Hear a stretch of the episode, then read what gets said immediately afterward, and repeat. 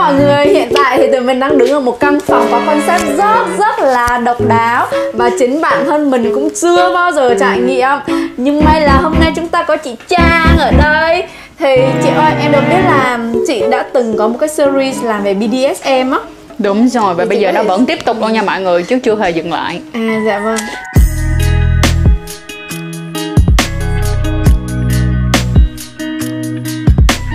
Căn phòng này có concept là BDSM. Thì chị Trang ơi, chị có thể giới thiệu một chút về cái concept này cho mọi người biết hay không? Bản thân Ly bảo là Ly là lần đầu tiên Ly đi cái phòng kiểu này đúng không? Chính bản thân của Trang cũng là lần đầu tiên được đến những cái phòng như thế này mà ở những khách sạn tình yêu. Vì đó đến giờ là nếu như mình có một cái cơ hội đó mà mình được tới hoặc là mình được gặp một ai đó thì thường đó là sẽ một cái playroom của cái người đó luôn. Yeah. À, chứ nó không phải là một cái open space. À, giống như trong phim 50 sắc hải. Khai đây kiểu kiểu giống vậy đó. Cho nên là thành ra đây cũng là một cái nó rất là mới mẻ. Để xem coi lần này là Pharaon có làm cho mình bất ngờ hay không ha. Hôm nay mới bước vô thôi á thì cũng đã rất là ưng rồi. Thứ nhất là ưng về cái màu đỏ mà Pharaon chọn cho phòng BDSM.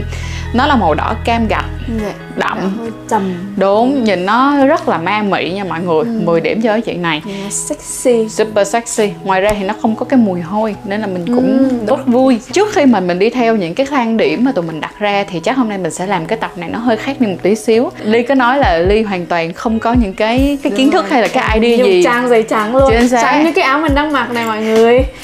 Vậy thì bây giờ mình sẽ bắt đầu từ những cái câu hỏi của Ly để xem coi là nếu như các bạn chưa hề biết gì hết thì khi mà bước vào căn phòng này các bạn có thể làm việc gì ha. Dạ.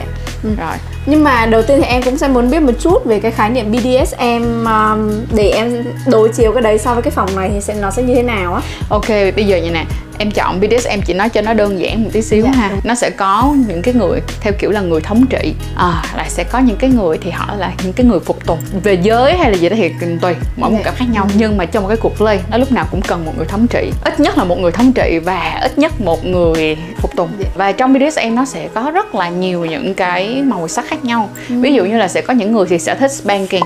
Spanking ví dụ như thế này nè, các bạn dùng cái cây này nè mọi người.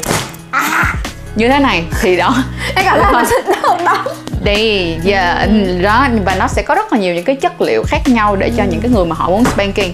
Chấm liền chỉ điểm trải nghiệm với concept đi nào. Em chấm 5/5.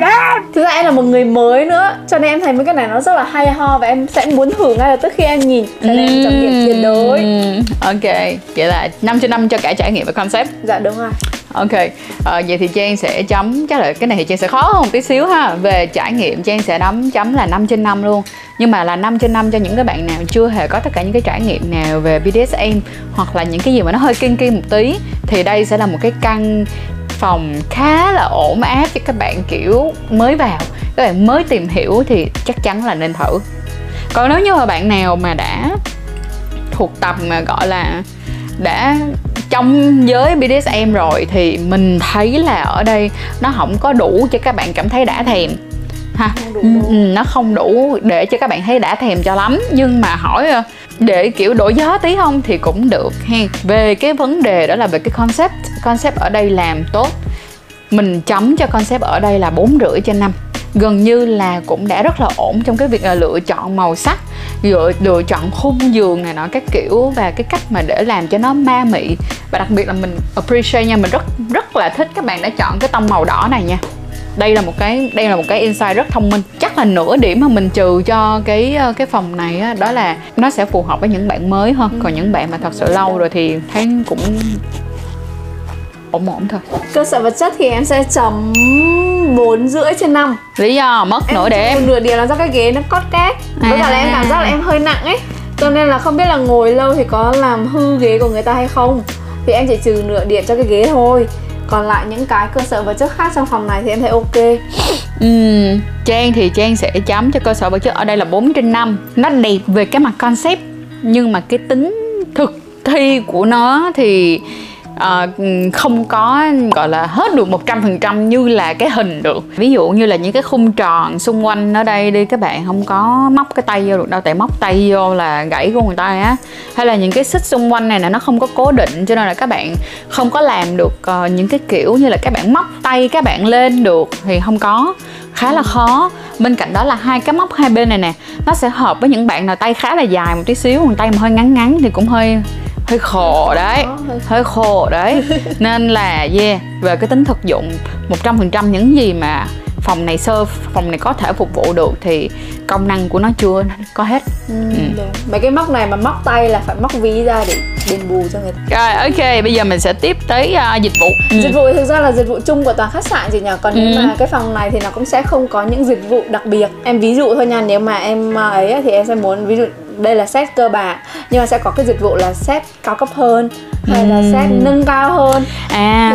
Thì dịch vụ như thế nó sẽ gọi là fulfill cái trải nghiệm của mình hơn. Hay là ví dụ như là những cái bạn nào mà kiểu bị OCD á, thì nếu như mà ở đây có một cái dạng giống như là bán những cái bộ này luôn, bán riêng những cái bộ này luôn, thì chắc là sẽ ok nữa, đúng không? Nhưng mà nói chung, tóm chung lại mà nhìn về dịch vụ thì mình vẫn đánh giá cao đây. Mình vẫn đánh giá cao Pharaon rất nhiều nha.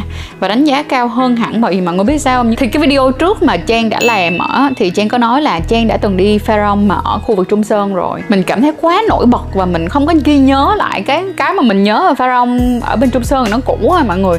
Nhưng mà đợt này đi ở đây á, giống như là nó tẩy lại hết, tức là nó bôi tẩy hết tất cả những cái gì mà mình nghĩ là cũng không gì đặc biệt, thì mình lại thấy nó rất là ok.